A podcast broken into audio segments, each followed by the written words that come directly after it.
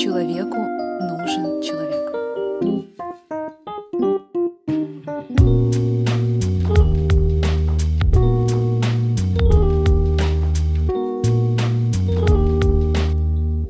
Дорогие друзья, всем привет! Меня зовут Катя Гайдут, и я автор подкаста «Человеку нужен человек». Хочу представить вам нового гостя. Знакомьтесь, это Лёша Тарасов. В прошлом Лёша был главным редактором одного из моих самых любимых журналов «Esquire Украина». Сейчас главный редактор радио эн вэ, кинокритик и журналист. Мы поговорили о том, почему одному быть круто, свободно и комфортно. Лёша полностью дискредитирует название моего подкаста «Человеку нужен человек» и доказывает и показывает обратное. Мы обсудили стереотипы общества, а также то, как оставаться собой в бесконечных ожиданиях вокруг других. Говорили о поиске своего призвания, о фильмах, о феминизме и, конечно же, о женщинах. Интервью получилось динамичным, нестандартным, и я приглашаю вас к прослушиванию.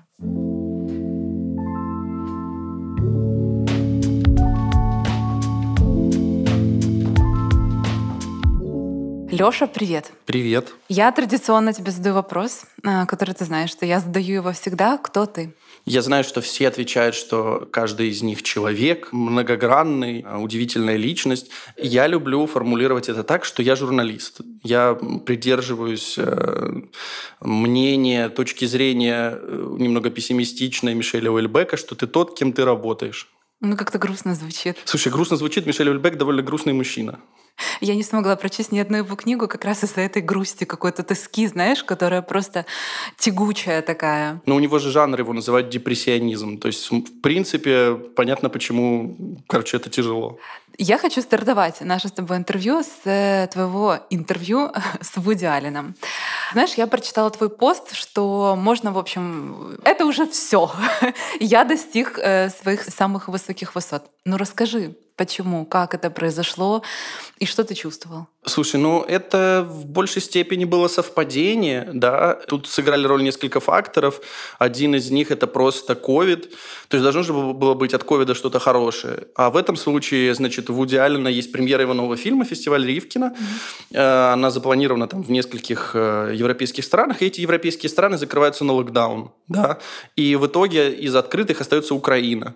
Голливудские звезды, ну, мы не можем говорить, что Вуди Аллен — это голливудская звезда, но какая-то большая величина, да, американская, не дает никогда интервью в Украине, ну, за редкими исключениями, потому что мы не являемся важным рынком, то есть они не соберут тут, ну, сколько-то денег, да, то есть это, короче говоря, just business. В этом случае так получилось, да, что мы попали в этот список. Ну, собственно, и все, да. Мне сообщили об этом за два дня, я быстро прочитал его автобиографию. Дальше у нас был созвон, я должен был звонить на...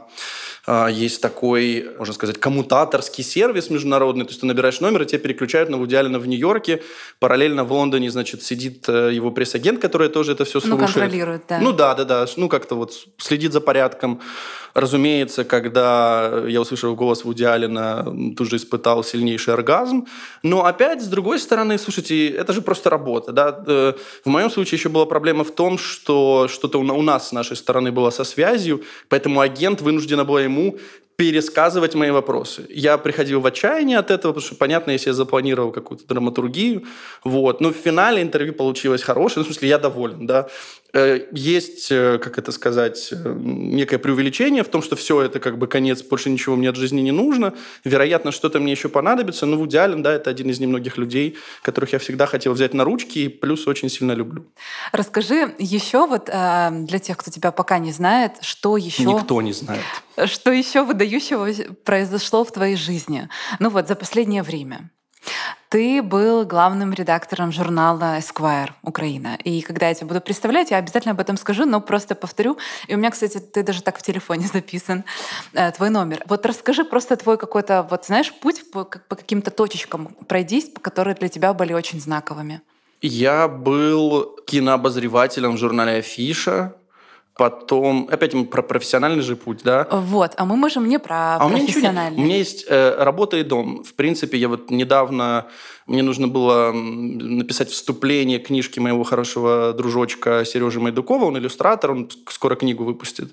Мне нужно было сделать к ней э, вступление и сделать с ним небольшое интервью, ну такое, которое бы как-то раскрывало э, всю эту историю. И мы с ним обсуждали, что он, когда переехал в Киев, да, он... какой-то его, ну, в общем, его друг хороший ему сказал, что в Киеве так не живут, в смысле, что только работа и дом. Ты должен чем-то еще заниматься, там, типа, в какую-то сторону развиваться, там, что угодно, петь, танцевать, плавать.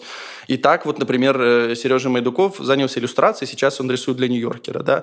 А в моем случае говорил, слушай, да все это фигня, потому что у меня по-прежнему работа и дом. И его, как это сказать, объяснение было такое, что работа – это твоя жизнь, а моя работа, ну, в тот момент он работал в агентстве, жизнью не была. Так вот, про профессиональное. Я был кинообозревателем в журнале «Афиша», потом я был его замглавного редактора, потом я работал на чудовищном канале СТБ, я снимал интервью с разными в меру удивительными персонажами. Такие большие фильмы сорокапятиминутные делал, начиная от Ирины Аллегровой и заканчивая Сергеем Мавроди. Потом я был главным редактором журнала Esquire. Это была самая красивая смерть в истории украинских медиа. Он прожил с двенадцатого по пятнадцатый год, потом весь издательский дом закрылся. Потом я работал главным редактором бюро Украина, бюро двадцать четыре на семь его больше знают, это такой фэшн-ресурс. А сейчас я занимаюсь, я переформатировал разговорную станцию радио эн вэ. С одной стороны, это очень традиционная медиа, как это сказать, по технологии девятнадцатого века, ну, радио, эф эм-радио, да, разговорная станция, и, ну, моя задача ее... сделать не скучно и плюс, понятно, осовременить, поэтому мы запустили свою большую платформу подкастов, это называется э, эн вэ-подкасты, мы часть одного из немногих независимых э, холдингов э, издательских домов в Украине. Ты рассказал про свою деятельность, и у меня создается какое-то внутреннее впечатление, что ты мигрируешь. Вот знаешь, что ты ищешь как бы в работе где-то свой дом. Ну, то есть вот здесь я вот попробовал, здесь тоже попробовал, а вот здесь классно, вот здесь прям задержался на три года. У тебя нет вот этого ощущения, что ты вот постоянно в каком-то неком поиске, что, возможно, Украины для тебя мало, для того, чтобы ты здесь себя реализовал сполна? Ты знаешь, у меня нет впечатления, что для меня Украины мало, и тут скорее мне кажется, что тут больше, что эта работа находит меня. То есть я не то чтобы мало времени провожу, да, то есть про все эти какие-то отрезки, это даже канал СТБ, который, работу, которую я ненавидел, то есть я пытался найти в ней какие-то для себя любопытные вещи, зачем я этим занимаюсь, даже там я, по-моему, провел года три, да, то есть она находит меня в финале. Что мне интересно вообще, ну как бы, зачем мне эта профессия, да, это типа элемент непредсказуемости. Ну, то есть, типа, журналистика, вероятно... Я не знаю, где еще э, такой элемент непредсказуемости присутствует, знаешь, когда ты, ну, ты не знаешь, что произойдет сегодня, и это интересно. И ну, вот это, в принципе, мое самое важное, ну, не ощущение, а то, что, то, чего я ищу от жизни, да, то есть, типа, я не люблю, когда я точно знаю, что, что будет завтра. Я не люблю даже... Вот знаешь, когда ты в Apple Music слушаешь ну, музыку, да, и можно посмотреть, какие треки будут дальше. Я не хочу знать, какой трек будет дальше, даже если это мой любимый трек. То есть я не хочу знать, что будет дальше. Вот он включится, он включится. То есть это, я думаю, что не то, чтобы я ищу себе место, они находят меня, да, я попробовал прям все, мне кажется... Ну, короче, были журналы, печатные издания, которые умирают, был интернет довольно активно, вот теперь радио с подкастами. Короче, тут я всем доволен. То есть у тебя нет какого-то к себе, вот, знаешь, там, критического такого подхода, что вот, блин, я опять где-то там, не знаю, перешел в другую, например, отрасль, да, там, там я был в фэшне, здесь я решил в подкастах, до этого я был в Esquire. Вот, вот у тебя нет какого-то ощущения, знаешь, что, что все не то? Нет, у меня такого нет. Разумеется, я суперкритически к себе отношусь, да, ну, понимаешь, в принципе, если смотреть на свою работу, да, то в моем случае, да, любой текст, даже самый незначительный, ну, текст мы, мы условно берем, какой-то единица контента, ужасное выражение. Короче говоря, любой текст, с одной стороны, это типа последний текст в моей жизни, да, вот так к нему можно относиться. С другой стороны, это всего лишь текст, да, и типа, окей, даже если он получился не так хорошо, как я хотел бы, ну, типа, я это переживу. Чем дальше, ну, типа, чем времени больше проходит, тем я склоняюсь к тому, что это всего лишь текст, да, and I'm fine with it. Ну, то есть вот, вот как-то так. Но при этом ты делаешь большие ставки на работу. То есть ты говоришь, что у тебя есть только работа и дом. Так вот у меня вопрос, почему так? Почему настолько ограничен ты в каком-то своем быту, назову это так, прям как есть? Окей. Я думаю, это сублимация чего-то, да. Я люблю погружаться в работу. Плюс это работа, которая мне нравится. Ну, то есть это вещи, которые мне приносят удовольствие, да.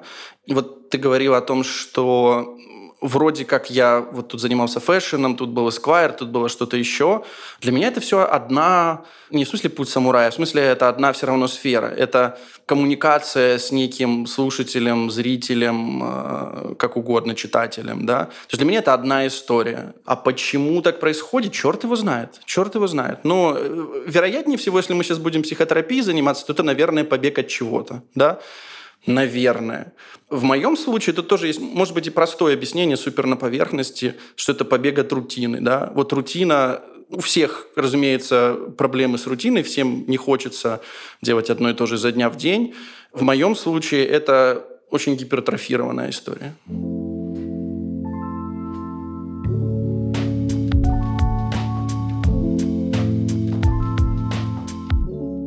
Я хочу у тебя узнать про твой быт.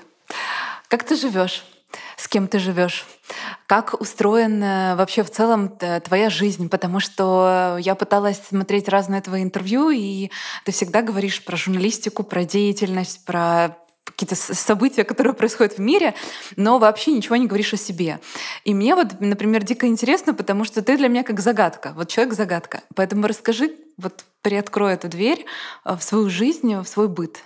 Слушай, ну, быть человеком-загадкой, как Остин Пауэрс, да, в этом что-то есть, разумеется. В этой сфере нет ничего прям такого суперувлекательного. Я живу один, мне это очень нравится. Есть вещи, которые я люблю, э, не знаю, что-то читать книжки, э, смотреть кино, путешествовать, э, иногда проводить время с друзьями. Собственно, я это и делаю. Я люблю спонтанность. Вот, например, я еду... Ну, условно говоря, куда-то я еду в какую-то страну. Я не планирую, что я буду там делать. То есть я могу полететь в Токио, я не знаю, что там буду делать. Например, вот я искренне, да, это было, например, наверное, это три или четыре года назад, я лечу в Токио. Просто потому, что я нашел недорогие билеты, в принципе, я не супер заранее их купил.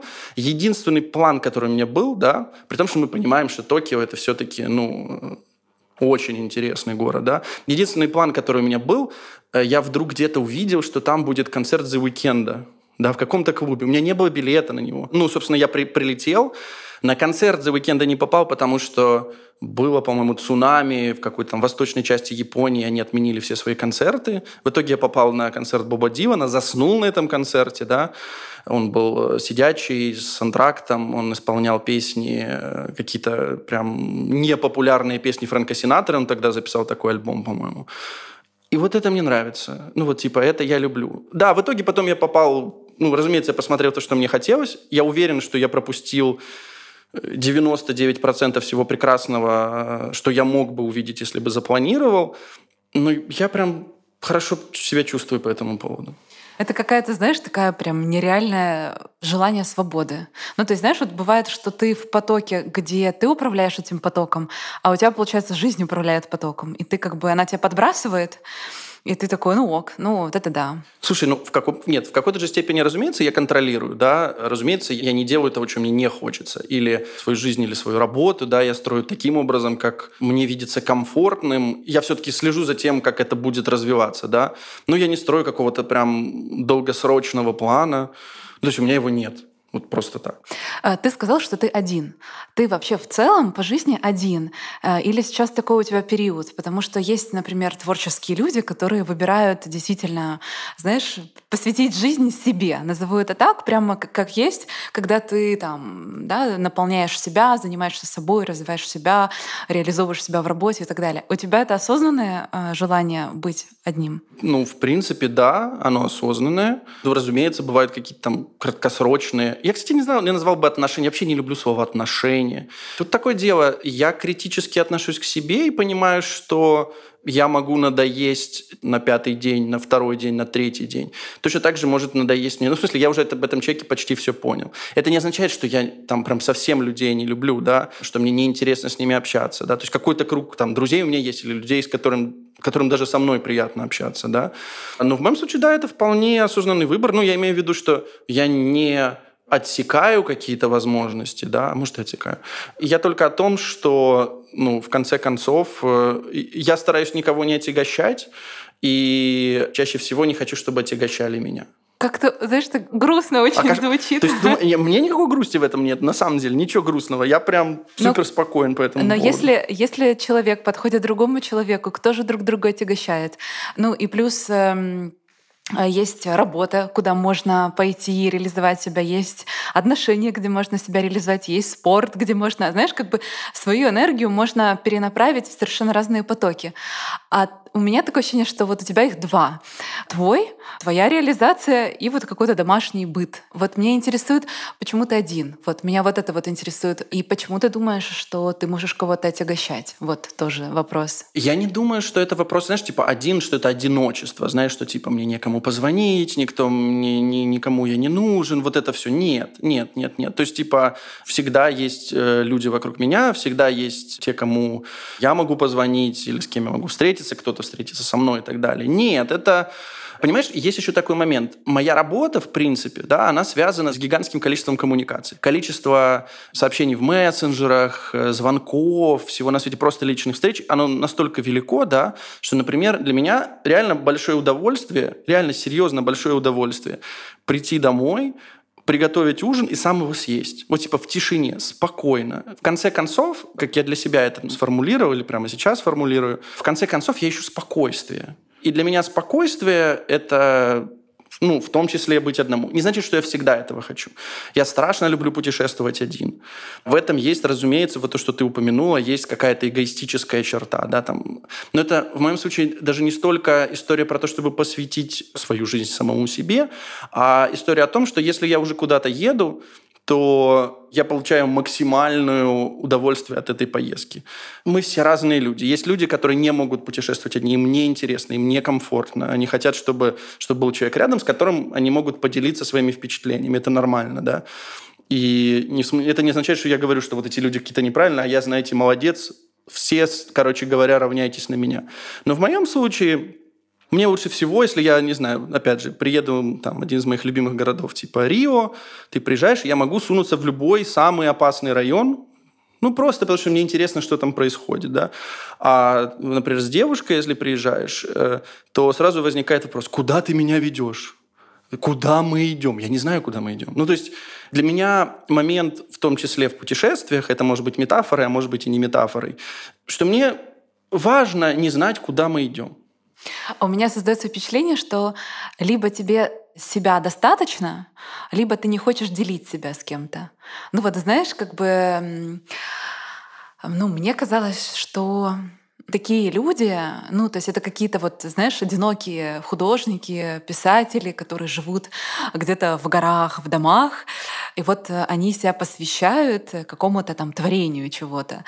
Вообще вот. Не мой случай, обрати внимание, да? Ну, в смысле, а я понимаю про одиноких художников, каких-то там сумрачных гениев, которые создают, значит, некие удивительные произведения искусства, которые поменяют человечество. Нет, слушайте, я занимаюсь обычными суперпростыми вещами, у меня У меня есть программная сетка, я знаю, о чем разговаривают ведущие. О боже, это сиюминутная штука, она сегодня вышла, завтра уже потеряла актуальность. Не-не, я не, не, не сумрачный, нет-нет-нет. Ну, в смысле, ничего гениального, ничего тут нет. Знаешь, как будто я что-то такое создаю удивительно. Не, я делаю супер банальный, это просто продукт, то есть это сервис, да, но точно такой же, как любой другой. Получается, что тебе себя достаточно сейчас? Возможно. Я от себя довольно часто и довольно быстро устаю. Но... Э, и ты боишься, что кто-то может тоже устать? Возможно. Ну, в смысле, у меня есть и такое... И поэтому ты ограничиваешь себя. В смысле, у меня есть такая история, например, вот я в гостях, ну, типа мы как-то с друзьями, знакомыми хорошо проводим время, о чем-то общаемся, в какой-то момент мне может показаться, что меня стало слишком много, я спокойно, я встаю, ухожу. Я известен этим, что как это, я исчезаю внезапно. Вот. Это, в этом нет никакой позы. Это вот я, в принципе, никогда эти вещи не обсуждаю. Вот обсуждаю с тобой, потому что ты задаешь эти вопросы. Да, у меня такое есть. Я сам от себя могу быстро устать. Есть парадокс в том, что я говорю. Есть несоответствие. Это может казаться нелогичным. Но это правда. Как есть. А мне, Лёша, еще вопрос задам на эту тему. А когда впервые ты почувствовал, что от тебя устают, и ты сам от себя устаешь? Вот это когда ты словил это ощущение? Прям интересно узнать. Слушай, ну я этого не... Я не думаю, что... В смысле, я этого не анализировал, то есть я не смогу сейчас, знаешь, типа назвать прям... Детство. Да, это по какой-то момент. Ну, в смысле, моя роль в компаниях обычно, да, она в том, чтобы максимально людей развлекать. Ну, то есть не то, что развлекать, но имеется в виду, что мне всегда найдется какая-то история, которую я могу рассказать. Она может быть не очень смешной, или она может быть смешной, но если ее повторить четыре раза, она смешной перестает быть. То есть, так или иначе, я играю некую роль там, некого клоуна, да, но как и клоун устает, так и типа, э, как сам от себя, так и от него. Опять, это типа какое-то самоограничение. Еще раз говорю, не знаю, правильно ли это, нужно ли так делать, может быть, нет. Ты говоришь о том, что в твоей жизни как бы происходит много всего, да, потому что ты работаешь в СМИ, ты журналист, ты берешь интервью, у тебя там, ты запускаешь подкасты, в общем, у тебя миллион всего, ты сам ведешь один из выпусков. И не создается ли у тебя впечатление какой-то некой подмены? Ну, то есть, что твоя жизнь, она фактически наполнена всем, да, то есть очень много всего, ты путешествуешь, ты разговариваешь с Вуди Алленом, например, а потом в какой-то момент ты приходишь домой, и вот этого всего нет. Ну, то есть есть только ты. И вот мне так интересно, о чем ты в этот момент думаешь? Ну, то есть что ты чувствуешь, например? Не создается ли у тебя вот это вот ощущение этой пустоты, что все это внешнее, это все пустота? Нет, я же говорю, я как раз ищу спокойствие, в конце концов. То есть моя повседневная жизнь, да, она состоит из вот этого какого-то супер... бурного рабочего дня, вечера, утра, неважно, да, и э, меньшей части дня, которая, где я стараюсь неким образом гармонизировать это пространство вокруг себя, да, то есть вплоть до того, что в соцсетях, да, там, кроме Фейсбука, который мы, ну, он так или иначе, ты все равно его используешь как новостную ленту. Ну, просто если ты профессионал, ну, то есть ты журналист, да, ты вынужден следить за всеми этими удивительными людьми, которые что-то такое пишут, срачи, вот это все, да. А некие какие-то более личные сети, ну, в смысле, там, это может быть и Твиттер или какой-то там Инстаграм. Я читала твой Твиттер. Ну, спасибо. Ну, достаточно много. Да, но штука в том, что это как раз момент, что я, я там ни за кем не слежу не потому, что мне никто не интересен, а просто потому, что мне хочется сократить количество информации, которую я получаю, как минимум в свое личное время. Точно так же это касается, на самом деле, поп-культурных продуктов. Это могут быть фильмы, сериалы, книги, что угодно. Я, например, для себя выбираю, что если это не обязательно мне смотреть, я не буду. То есть, в принципе, я... так э, организую свое время, что если это мо- можно не посмотреть, не послушать, не прочитать, я этого не буду делать. Даже если это что-то хайповое, да, и если это мне не нужно по работе, ну и при этом это мне не, не доставит удовольствия, я этого делать не буду.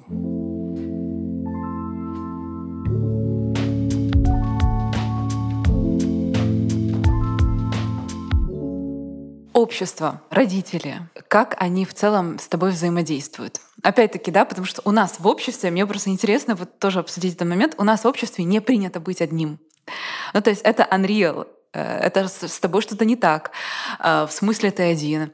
А что там, когда брак, когда там... Внуки, да, конечно. Когда, да, когда mm-hmm. внуки, когда там, я не знаю, еще прав... Ну, в общем, ты, ты понимаешь, да, всю эту историю.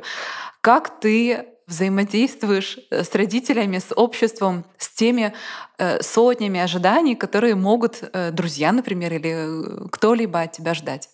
Мне кажется, они все спокойно смирились, так или иначе.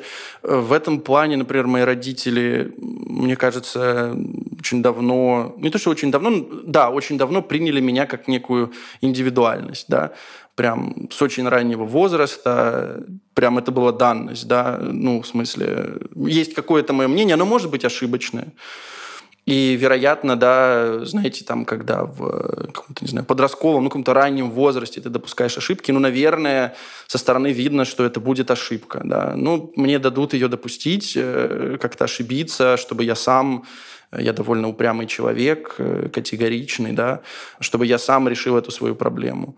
Мне, честно говоря, вот один из моментов, я не... Мне не хочется соответствовать чьим-то ожиданиям. Типа, мне вот совершенно все равно, да. Мне совсем не нравится, знаешь, соответствовать стереотипам. Это, это сам по себе стереотип. Я не хочу соответствовать стереотипам. Господи, понимаете, все так оригинально. Нет.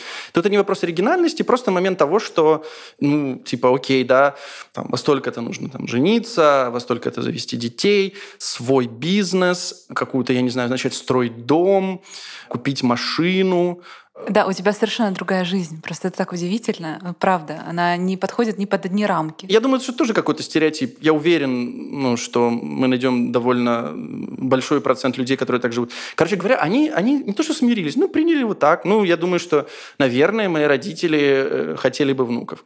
Я страшно люблю детей. Я хотел бы детей, но я не представляю, как это соединить с тем, что я бы не хотел жену. Да? Ну, в смысле, знаете, постоянно человека, который вот постоянно со мной находится, да? Которому мы друг к другу привязаны. У меня есть ощущение, что таким образом мы испортим друг другу жизнь, а мне бы не хотелось кому-то жизнь портить. Ну, то есть, короче говоря, пока что решения у меня нет, да? Ну, прям какого-то нормального.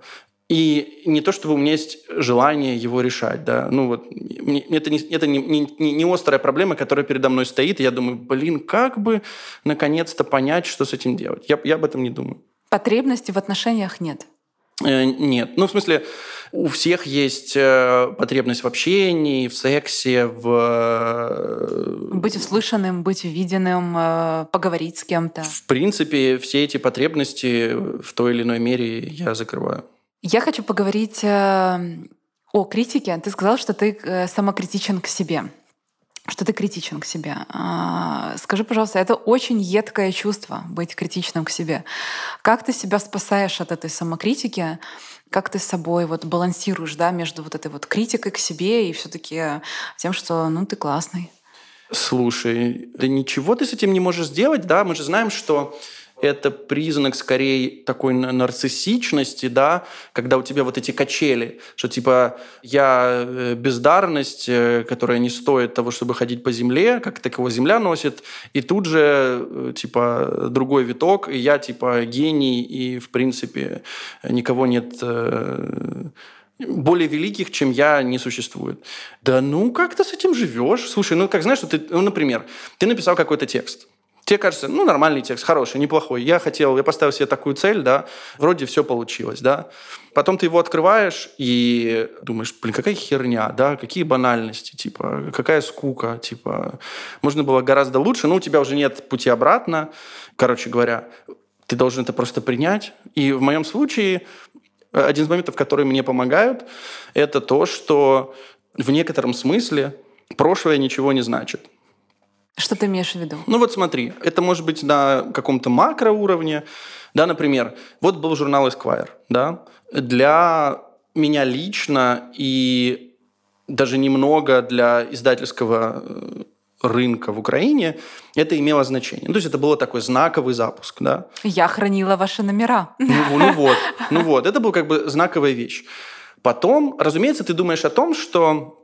Вот когда ты начинаешь работать в журнале Esquire, там у тебя есть офис в Нью-Йорке, с которым ты связываешься, это совершенно какой-то другой уровень, да, ты попадаешь, да, на какую-то другую орбиту, на которую, ну, вроде бы никогда не планировал попасть. Ты планируешь, что ты вот на своем вот этом редакторском месте у, у окна, типа, так и состаришься. Вот, типа, типа, тебе семьдесят пять лет, и ты там, значит, сидишь, редактируешь Esquire номер тысяча двадцать пять, да.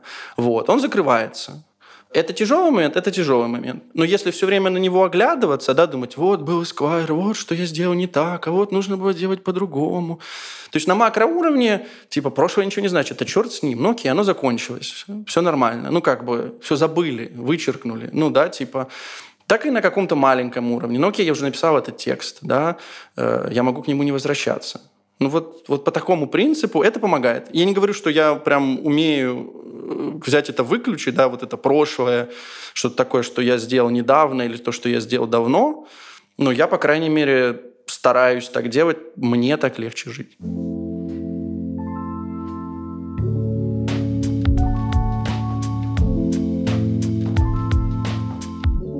Очень много людей в поисках своего призвания, в своей как бы, какой-то миссии, да.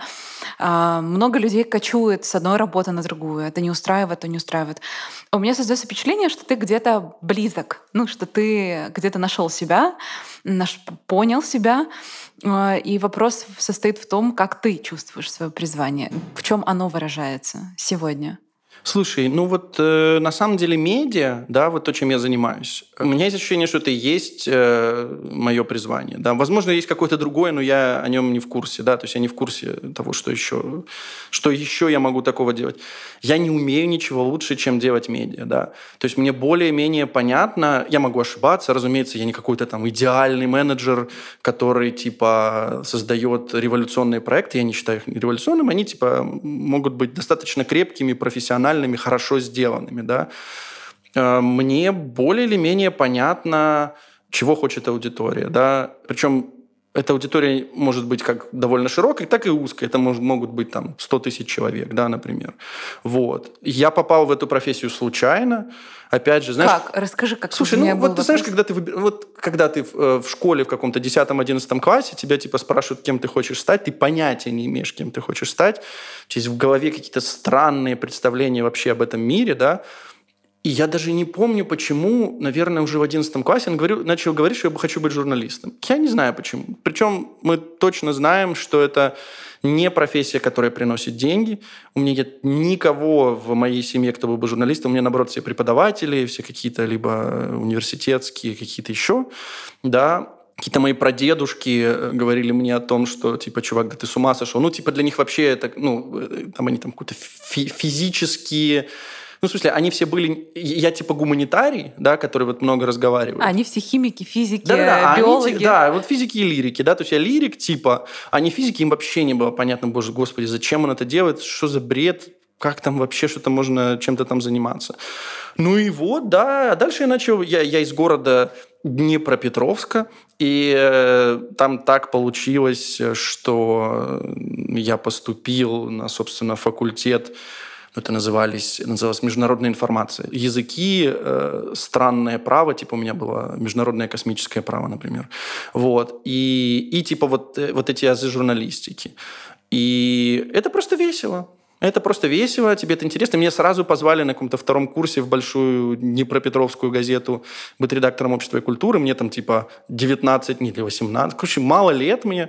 Я внезапно редактор этой штуки, довольно большого раздела. Там я понимаю, что у меня получается, например, редактировать тексты, делать из больших текстов фиговых маленькие, неплохие. Ну и как-то так. Потом я переехал в Киев и, в общем... Короче говоря, ничего кроме медиа делать не умею. У меня руки из задницы, я не смогу прибить гвоздь. Готовлю я ничего, но только для себя.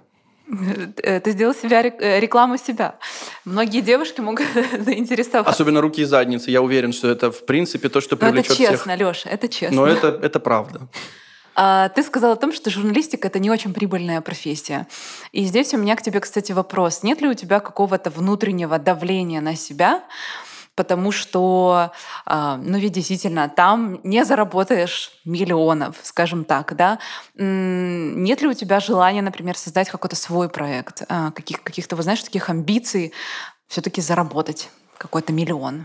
Слушай, мне не нужен миллион, я не жалуюсь, я нормально зарабатываю, неплохо, да, в... Хватает на свою квартиру? Мне все хватает, да, ну, для медиабизнеса мне, ну, я нормально зарабатываю, да, для медиабизнеса Украины это не самая частая история, но у меня никогда не было там сомнений, что я должен перейти в пиар. Ну, как обычно, что происходит? Есть журналисты, а дальше они становятся пиарщиками, они могут э, начать работать в политике, они могут начать работать с, э, не знаю, креативными агентствами и так далее. То есть там есть свои пути, да, это некие пересекающиеся прямые, и нормально, что люди перетекают из одного сосуда в другой, да. Э, я об этом не думал, мне супер неинтересно, мне предлагали работать в каких-то агентствах, да, мне это неинтересно, я не хочу этого делать. Я понимаю, да, но, но сегодня работа есть, завтра ее нет. Uh-huh. А есть свой какой-то капитал, да, например, uh-huh. есть там свой бизнес, есть uh-huh. еще что-то. А ты постоянно зависим, получается, от других людей, которые решают, ты сегодня будешь работать в этой компании или нет. Я понял. С медиа, ты понимаешь, у тебя нет вариантов, что ты не зависишь ни от кого. Если ты хочешь делать большое медиа, такого нет, да? Почему вот холдинг эн вэ, в котором я работаю, один из немногих независимых? Потому что медиа в Украине принадлежат людям, которые продвигают свои интересы. Им не интересно, их не особенно интересует прибыльность, да? Возьмем, к примеру, все украинские телеканалы, они принадлежат олигархам. Они никогда не приносили прибыль, никогда в жизни, ни разу в жизни. Они не приносили денег, то есть они в плюс не выходили. Но они нужны для того, чтобы люди продвигали определенные свои политические интересы, каких-то людей показывали больше, каких-то меньше, рассказывали определенные новости под определенным углом, да? И когда мы говорим про медиа, а, повторюсь, это единственное, что я умею делать хорошо, ты не можешь не зависеть от людей. То есть ты можешь стартовать с каким-то своим капиталом, ты можешь делать нишевое медиа. И я работал в нишевом медиа, но мне интереснее, когда это широкий охват, мне интереснее, когда ты имеешь дело с более массовой аудиторией. То есть получается, как ты в журналистике, кроме журналистики ты себя нигде не видишь, а, и получается, что там заработать особо... Ну, то есть ты зарабатываешь, но не на своем бизнесе. То есть ты всегда, получается, зависим от чего-то. А даже если ты создашь свой бизнес в сфере журналистики, ты все равно якобы будешь зависеть от кого-то. Получается так? Я думаю, что невозможно сделать большой проект на своих деньгах. Большой проект. Маленький можно. В данный момент в своей жизни я просто э, доволен тем, что у меня супер... предсказуемая ситуация. В смысле, предсказуемая в плане того, что инвесторы, я знаю, чего они хотят. Это инвестиционная компания Dragon Capital, она не людоеды, их не интересует продвижение каких-то определенных политических интересов. Это очень большая привилегия, и я прям счастлив, серьезно, искренне, я сейчас, может быть, говорю какие-то странные интонации, но я реально искренне счастлив, что я попал... Тут я немножко вернулся в семью, потому что я начинал из этой же компании с теми же самыми участниками. То есть в моем случае это еще и возвращение блудного сына после там типа десяти лет разных путешествий. Окей, хорошо. Я просто, знаешь, пытаюсь тебя вернуть к амбициям, у меня не получается. Получается, что у тебя есть какое-то свое желание зарабатывать определенную сумму денег, и больше ты не хочешь. Нет, дело... слушай, понимаешь, в чем дело? Просто это очень, знаешь, это, это очень мужская история. Ну, то есть, понимаешь, вот эти все амбиции, какие-то бизнес, а, а вот, а вот первый да, миллион... Да, да, пан или пропал, понимаю, да, да. А вот, значит, сейчас я куплю э, какую-то квартиру, куплю там машину, куплю какую-то тачку новую. То есть это очень, знаешь, такое вот прям этот... А у тебя такое ощущение, что вот как бы тебе достаточно себя, достаточно э, работы, которая у тебя есть, достаточно квартиры, которая у тебя есть, и ты как бы не суешься. Вот, знаешь, то есть у меня вот это вот ощущение, что... ты в потоке, то есть оно тебя несет, и ты не выныриваешь из него, и не говоришь, подожди, стоп, стоп, стоп, а я вот это, например, хочу, а вот это вот. Вот у меня такое создается впечатление. Слушай, мне кажется, что оно ошибочное, не потому что я пытаюсь себя оправдать, а потому что я нахожусь в той точке пространства и своей жизни, где я всем доволен, включая работу, да?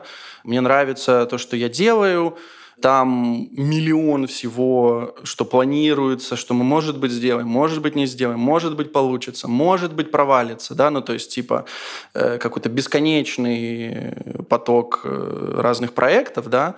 Для меня это супер редкая возможность в этом участвовать. Насчет всего, ну, каких-то материальных вещей. Ну, вот у меня действительно, например, у меня вся семья, все, все в моей семье водят машины. Все, включая бабушку. Все, да? У меня все водят машины, да? Я никогда не хотел водить машину. Для меня это момент того, что мне это просто неудобно. Ну, я имею в виду сесть на такси или сесть даже вот сейчас у нас эти снегопады, сесть на метро и спокойно доехать, да, типа. Меня не беспокоит статус, знаешь, вот. Меня не беспокоит статус вообще.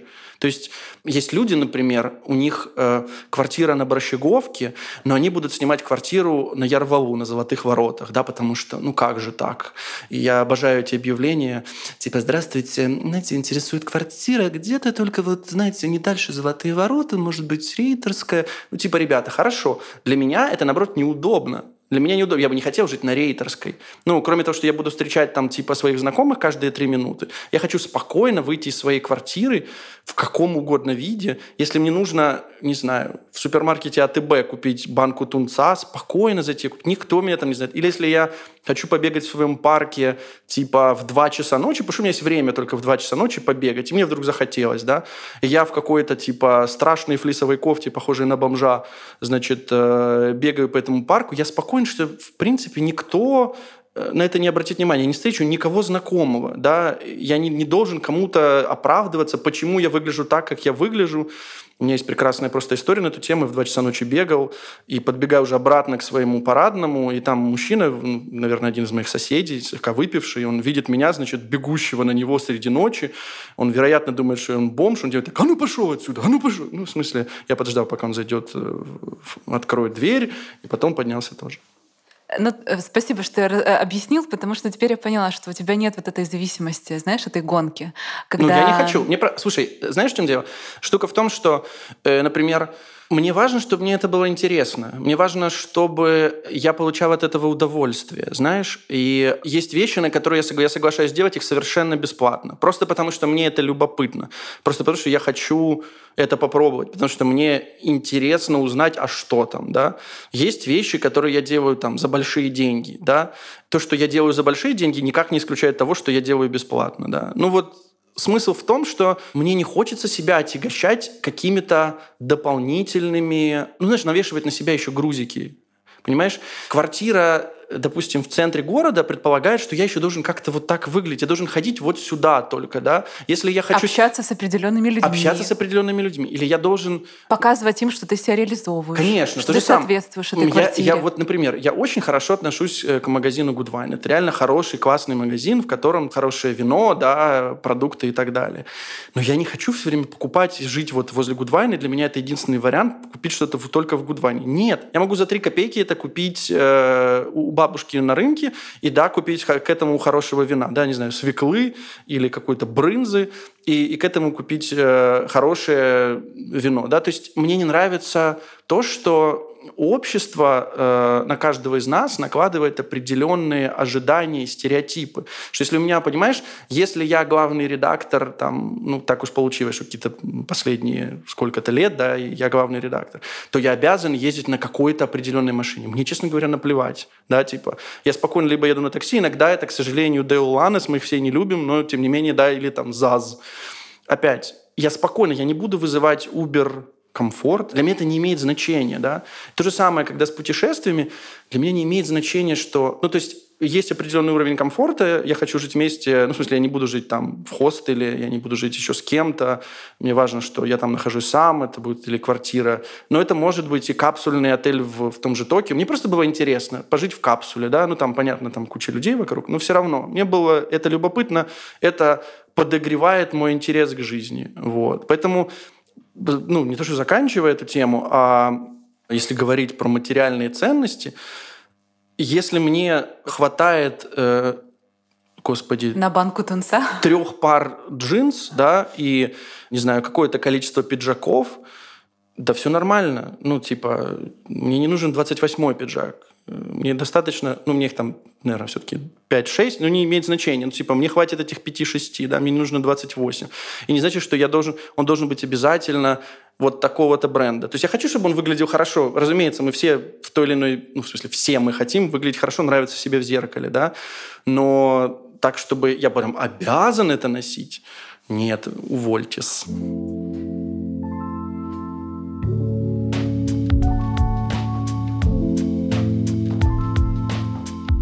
А вот это соответствие каким-то ожиданиям общества. Как ты считаешь, вообще вот эти гири, да, которые, ты говоришь, да, мы навешиваем, к чему вообще это может привести? И ты никогда, никогда не зависел от общества, от ожиданий, от еще чего-то? Или ты сначала навешал, а потом снял, как, знаешь, как плащ какой-то, и сказал: нет, все, теперь я буду по-другому? Ты знаешь, в глобальном смысле я не думаю, что когда-либо навешивал.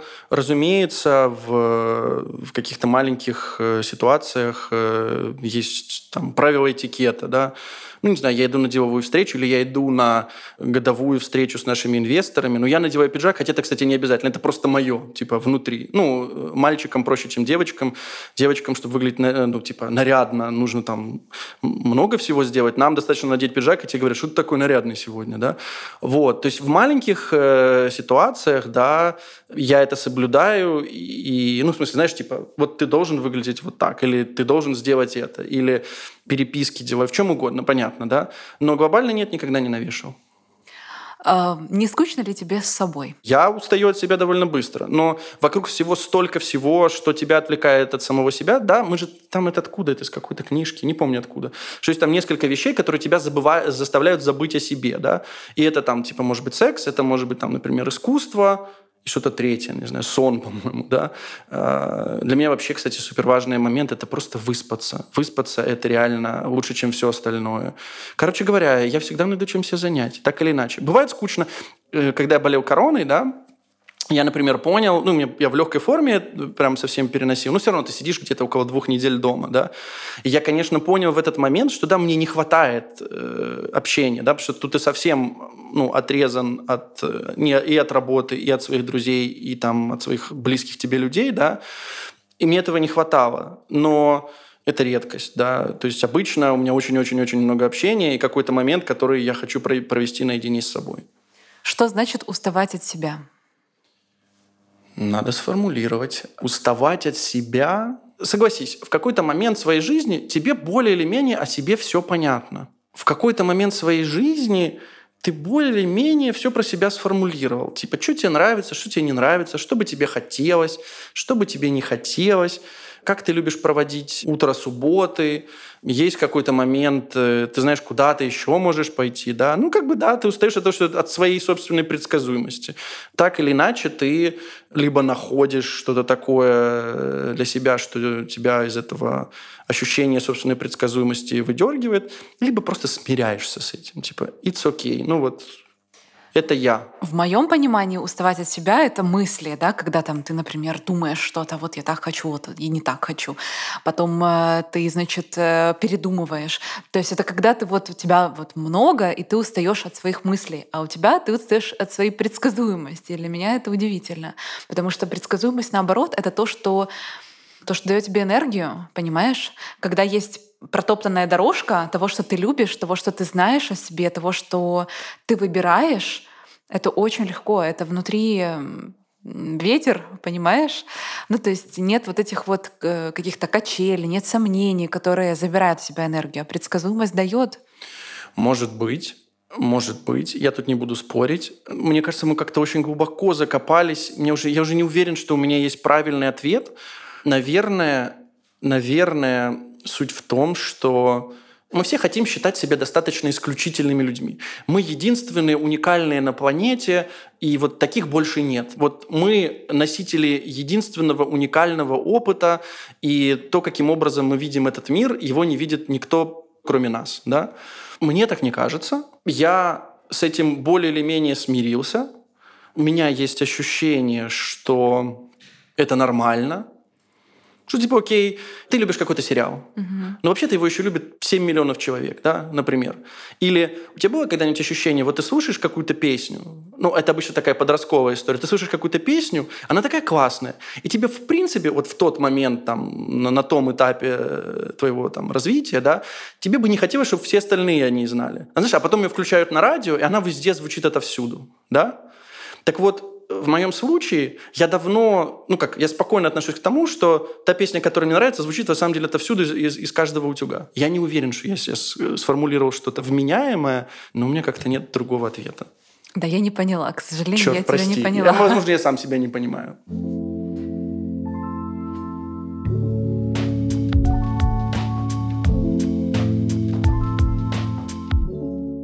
Хорошо, мы переходим к другой теме, уже к завершающей теме. Это тема мужское, женское, я это так называю. Первый вопрос — твое отношение к браку. Я ничего не имею против. Я знаю довольно большое количество людей, я на самом деле с болью на это смотрю, людей, которые несчастливы в браке. Из того, что я знаю и могу понять, не имея этого опыта, да, то есть не имея этого опыта, то есть мое любое знание делится на сто пятьдесят в этом смысле, да, что это э, всегда м- какая-то определенная серия компромиссов, череда компромиссов, да, кто-то кому-то в чем-то уступает, это нормально, это вообще в принципе в человеческих отношениях нормально. Но из того, что я вижу, к сожалению, к сожалению, э, кто-то один всегда несчастлив. И ты предпочитаешь быть одним, чтобы быть счастливым? Ну, возможно, в том числе, конечно. Да. Я послушала не так давно очень классный подкаст. Он очень классный, но очень грустный. Называется «Як ми кохалися». Это новый украинский подкаст. The Ukrainians. The Ukrainians, да. О том, собственно, как выстраивали отношения мужчины и женщины там, в девятнадцатом столетии, в начало двадцатого столетия в Украине. И я почувствовала столько злости, потому что женщин очень не ценили, где-то использовали, где-то насиловали, где-то принуждали. Ну, это инструмент деторождения, условно. Да, да. А в итоге женщины сами потом мысленно насиловали себя, да, потому что они думали, что ну, так и должно быть. И у меня здесь такой вопрос, как ты считаешь, вот это вот сейчас становление женщин, да, назову это так, что это за такой тренд? Почему это сейчас происходит? Феминизм, да? Мы обвиняем в сексизме, мы выбариваем свои права. Вот это все поможет нам, женщинам, расправить плечи, да, вот того прошлого? Или нет? Вот как ты считаешь? Я уверен в том, что это, это должно было произойти уже очень давно. Ни для кого вообще нет сомнений, что женщины, женщины умнее, сильнее, любопытнее, более творческие, чем мужчины. То, что происходит сейчас, это разрушение вот этого многовековых патриархальных оков. Да? Действительно, если мы посмотрим на историю культуры, то по всем параметрам мы можем взять религию, мы можем взять государственное устройство, мы можем взять какие-то вещи, касающиеся профессии той или иной. Да? Женщины везде обесценивались, они везде считались какими-то людьми второго сорта. То есть, с одной стороны, это люди, которые дарят жизнь, да? Но, в принципе, на этом тут коробочка закрывается. Ну, типа, даришь жизнь, все, свободно, отдыхаешь. И то, что происходит, это круто, правильно, и так должно быть. Если ты обратишь внимание, параллельно с такими же, ну как это сказать, препятствиями, с такими же препонами и проблемами происходит э, становление и людей разного цвета кожи, и людей с особенностями там, фигуры, психологического развития, с какими-то проблемами. Да. Я не в смысле, я не уравниваю это сейчас, я просто говорю о том, что общество хочет быть более толерантным, или, по крайней мере, декларирует, что хочет этого. С женщинами это должно было произойти давно. Мы все, да, как люди, как человечество, поймем, что мы победили, когда это произойдет уж совсем в таких э, патриархальных, серьезных, религиозных общинах. Да, мы можем говорить и про мусульманскую, ну, так как бы про э, ортодоксальных мусульман, и про ортодоксальных христиан, и, я не знаю, про ортодоксальных евреев, да, вот когда там произойдет этот переворот тоже, когда э, женщина, это не значит, сидишь, закрыла рот и сидишь дома, да, э, тогда мы победили. Но это путь, он правильный путь. Я могу, конечно, ну, как мужчина, жаловаться на то, что, да, там бесконечно любое сказанное мной слово может быть интерпретировано как э, знак, там, маскулинной токсичности и, и того, ну, каких-то таких вещей. Ну, это тоже нормально, да, когда, типа, рубят лес, щепки летят, it's okay. Да, мы должны быть, мы, мужчины, должны быть аккуратны в том, что мы говорим. Да, возможно, в этом есть доля преувеличения, но со временем это все равно, короче говоря, будет баланс, да. Все, все будут чуть более спокойными.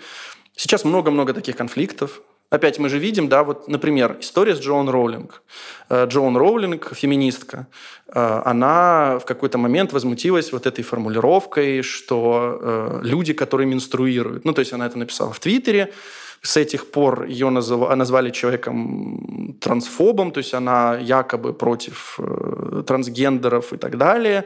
Из-за этого ее репутация покатилась вниз. Это мы говорим о, о человеке, который написал цикл романов, одних из самых популярных в истории. Да? При этом она говорит о том, что почему она такую позицию отставит, потому что она феминистка, что ей кажется, что это... отстаивая права, например, трансгендеров, да, таким образом ставятся под, ну, короче говоря, под угрозу права женщин, да. Ну, что в смысле, любой мужчина может сказать, ну, все, я женщина, да, типа. И для нее это предательство ее феминистских идеалов. Видите, ситуация суперсложная, да. На чьей мы стороне? Кто-то покрутит пальцем у виска по поводу всего, и по поводу женщин, и по поводу трансгендеров. Но сам факт того, что мы это обсуждаем, да, к сожалению, там, с репутационными потерями для, на самом деле, прекрасных персонажей, да, это знак прогресса.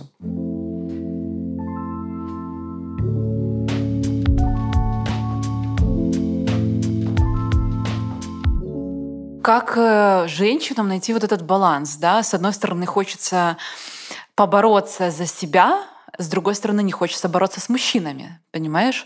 И здесь как бы такая какая-то как бы палка в двух концах. С одной стороны, хочется как бы и это, и это, и это сделать, с другой стороны, мужчинам это часто не нравится.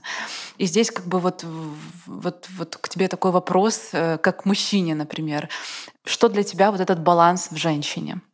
Черт его знает, я не знаю. Вот я не знаю, что, что нужно сделать женщине, да? В смысле, я не женщина. Мне очевидно, что в некоторых случаях нас нужно посылать нахер, да? Ну, в смысле, чувак, все классно, но вообще-то ты не прав, да? У меня есть ощущение, что от достаточного количества раз посылания нахер что-то может быть и хорошее получиться. Я вчера смотрел документальный фильм One Child Nation, амазоновский, про вот эту политику одного ребенка в Китае.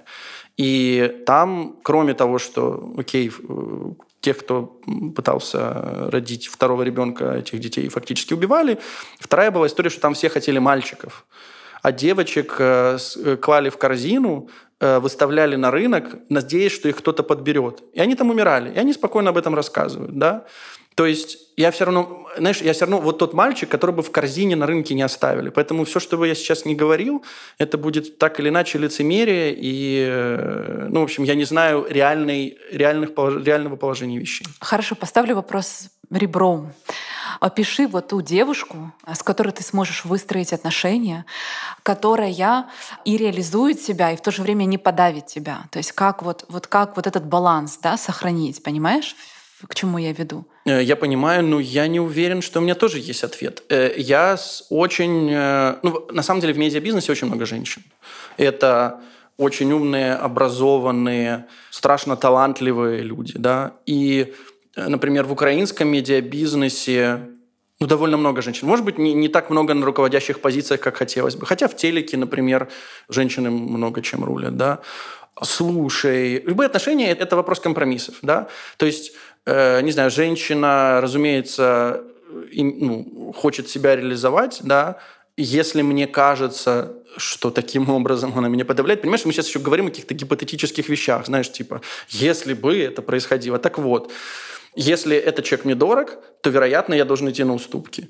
Если я дорог этому человеку, то этот человек идет на уступки, в том числе и мне. Да, ну, то есть, в смысле, это two-way street, да. Ну, наверное, наверное, еще раз говорю, говорю гипотетически, наверное, это способ построить что-то красивое, долгое, долгосрочное, короче. Друг друга слышать. Наверное, черт его знает, наверное, возможно. Еще раз говорю, я не эксперт. Мы с тобой будем завершать интервью. Я хочу его завершить вопросом про энергию и вопросом о фильмах.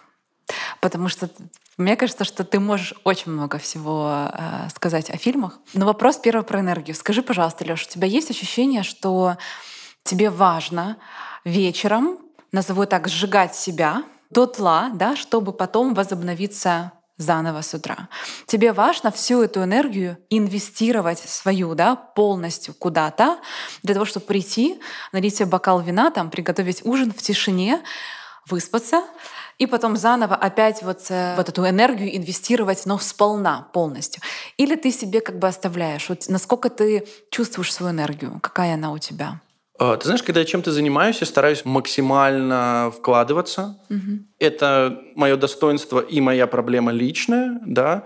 Все связано с тем, что я люблю то, что я делаю, да. Вот мне интересно. Я это делаю не потому, что мне нужно заработать миллион, не потому, что я себе поставил план, что э, я себе, себе куплю через полгода Porsche, или я собираюсь сейчас взять и не просто там арендовать квартиру на Золотых воротах, а прям купить ее, да.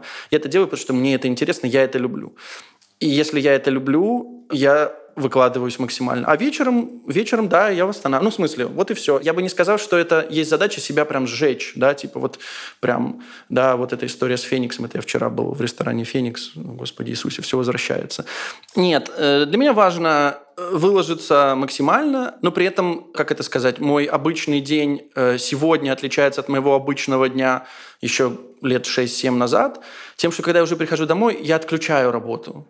Ну, в смысле, все, я ее выключу. Что так или иначе ты не успеваешь что-то сделать, у тебя слишком много задач. И велика вероятность, велика опасность в том, что ты будешь делать это и дальше. Ну, ты приходишь, там, типа, поужинал, а дальше начинаешь что-то редактировать, переписываться с кем-то, писать какие-то идеи, вопросы к чему-то, э, со своими ведущими что-то обсуждать, да? Ну, типа, я взял это и выключил, да? По крайней мере, стараюсь это сделать. Ну, вот сейчас план такой. Опять, э, все мы, я думаю, с течением времени приходим к тому, что мы свою энергию сохраняем. Это не значит, что мы не можем ее отдавать максимально, но э, то, что остается, да, э, мы хотим посвятить себе. Мне кажется, так. Фильмы. Во-первых, у нас с тобой есть общий самый любимый фильм. Я, кстати, еще не встречала человека, который вот так любит этот фильм. Это «Перед закатом». После, я всегда их путаю... Короче, там их трилогии. Перед трилогии. Рассветом, перед закатом, перед полуночью, да. Да, я просто помню, что я смотрела этот фильм еще на кассете. То же самое. И я пересматриваю его просто регулярно. И никто меня не понимает. Подожди, я тебе больше скажу. Я сейчас читаю курс в Каме по креатив-райтингу. Такой суперэкспериментальный. Посмотрим, что из этого получится. Вчера у меня было это занятие, и я дал своим студентам, они должны посмотреть «Перед закатом». Вот. Объясни мне, пожалуйста, почему это твой любимый, твоя любимая трилогия, твой любимый фильм, потому что не каждый понимает мой вкус, когда я говорю, что ну это просто это невероятно, я готова прям, прям пересматривать, для меня эта атмосфера просто ну, кайфовая. И посоветуй, пожалуйста, еще какие-то свои вот такие вот э, жемчужины, фильмы, которые ты бы хотел, чтобы посмотрели другие. Э, ну, почему я люблю эту трилогию? Хотя, скажу честно, я сначала посмотрел вторую часть, да, то есть вот эту «Перед закатом». Аналогично, да. про, да, про да, Париж. Да. Правильно, сначала про Париж, потом... Мне кажется, я вообще, в принципе, первую часть про Вену посмотрел в самом конце. То есть потом уже, уже вот вышла, собственно, «Перед полуночью», где они уже в Афинах. Греция, да. Да, но штука в чем, что она уникальная, понимаешь? Там и ее история уникальная, ну, хотя это не имеет значения, как она там создавалась, да, это проходило реальные десять лет, это история одной пары, да, двух человек, там есть всего два актера, собственно, Итан Хоук, Жюли Дель Пи. Сначала они встречаются в Вене, проходят реальные десять лет в настоящем времени, в реальном, они встречаются в Париже, да, и еще проходит десять лет, и они уже, значит, там где-то в Греции находятся. Да, это совершенно уникальная история. Плюс момент того, что вот мне очевидно, что люди очень многое говорят о себе в этих фильмах, да, они очень много говорят того, что они чувствуют. То есть это люди, которые за эти десять лет, например, приобрели свой опыт, да, в отношениях, там, удачный, неудачный, хороший и плохой, да, и они этим прям очень открыто делятся. И это... Ну, знаешь, есть такой, типа, personal project, то есть это, типа, настолько личная штука, настолько всем, как мне кажется, понятно, и видишь, ты говоришь, что не все его любят, хотя я всем говорю, что если вам не понравится этот фильм, вы, типа, мой враг навсегда. Вот. Это как раз вот и есть эти отношения, да, типа, как нас меняет время. Плюс это максимально честное кино, да, в смысле, там нет чего-то такого, что я смотрю и кривлюсь, думаю, ну, ладно, окей, это же просто фильм голливудский, да. То есть я вплоть до того, что... Я понимаю их эмоции на разных этапах. Да? Возможно, их нужно смотреть каждые десять лет. Черт его знает. В моем случае, возможно, так и было. Правда, к самой вот этой такой нежной части я вернулся... Ну, не вернулся, а в смысле посмотрел ее гораздо позже, чем все остальное. Короче, да, это просто уникальная штука. А с фильмами, слушай, к этому надо, конечно, готовиться было. Понимаешь, у меня есть, с одной стороны, какие-то банальные вещи. Там, если выйдет новый фильм Дэвида Финчера, я обязательно буду его смотреть. Если вот сейчас там, типа, Линч сказал, что он вроде бы что-то, какой-то сериал или что-то там будет снимать для Netflix, я это сделаю в первую очередь. Блин, уникальные фильмы, уникальные фильмы. Я еще, слушай, я же еще слежу за... М- хоть я давным-давно не пишу о кино, да, там как-то профессионально, и вот этот мой путь кинокритика э, привел к тому, что я сказал, слушайте, я был кинокритиком до две тысячи девятого года, теперь нет, я не вступал ни в какие, знаешь, там типа... сообщества журналистов, э, не становился членом Украинской киноакадемии, вот это все. Я сейчас просто забалтываю, чтобы придумать фильм. Я слежу за тем, что происходит в кино. Из такой свежей нежности, которую я рекомендую, маленький-маленький фильм, называется «Минари». Велика вероятность, что его номинируют на «Оскар», скорее всего, за лучший фильм. Это история типа корейской семьи. Они приезжают в Америку, в какой-то неочевидный штат. То есть это в смысле... В общем, они там хотят выращивать... Вернее, глава семьи, он хочет выращивать овощи, он их начинает выращивать, там много чего происходит. Это очень простая, очень... не пафосная история. В конце концов, там будет результат о том, что не нужно стремиться, это банальность, банальная идея, не нужно стремиться к материальным ценностям, не нужно ставить их во главу угла. Вероятно, мне нравится этот фильм, потому что он каким-то образом пересекается с тем, во что верю я. О чем мы все это время болтали. Завершаем интервью. Дай, пожалуйста, посыл свой тем людям, которые будут слушать этот подкаст. Это напутствие на жизнь. Что-то вроде. Друзья, делайте то, что вы любите. Не делайте то, что вы не любите. Мне больше нечего сказать, я очень много разговариваю. Я уверен, что вы уже от меня устали, но делайте то, что вы любите, не делайте то, что вы не любите. Очень оригинальная мысль. Лёша, а я тебе желаю убрать из головы вот эту мысль, что кто-то может от тебя устать. Все, класс. Спасибо тебе большое. Спасибо тебе.